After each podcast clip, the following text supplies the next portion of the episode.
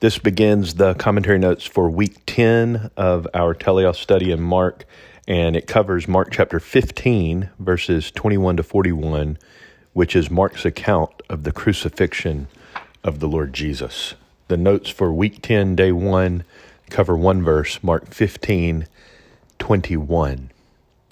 They pressed into service a passerby coming from the country, Simon of Cyrene, the father of Alexander and Rufus to bear his cross.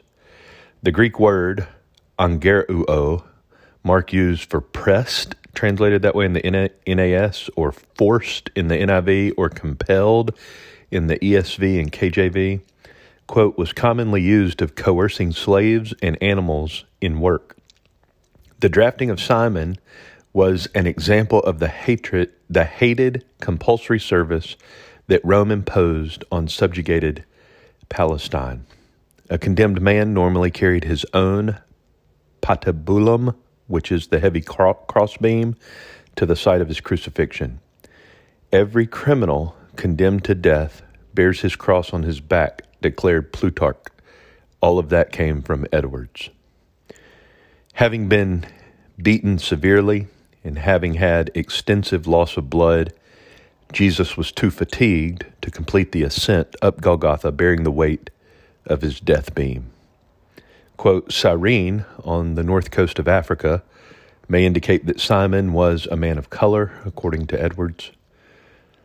Mark's verbiage reads as if Simon the father was unknown to his readers, but that his sons, Alexander and Rufus, were known to his audience, else why would he say Cyrene, the father of Alexander and Rufus? Quote, according to Lane, Mark alone mentions his two sons, who seem to have been well known to his readers. In Romans 16, verse 13, greetings are sent to a certain Rufus, and it is possible that he is identical with the man mentioned in Mark. Close quote from Lane.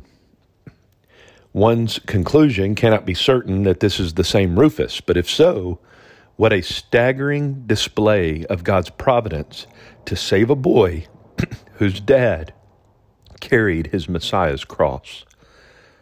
Mark's inclusion of the boys' names in a way that indicates most of his readers knew who they were seems to indicate they did become part of the believing community.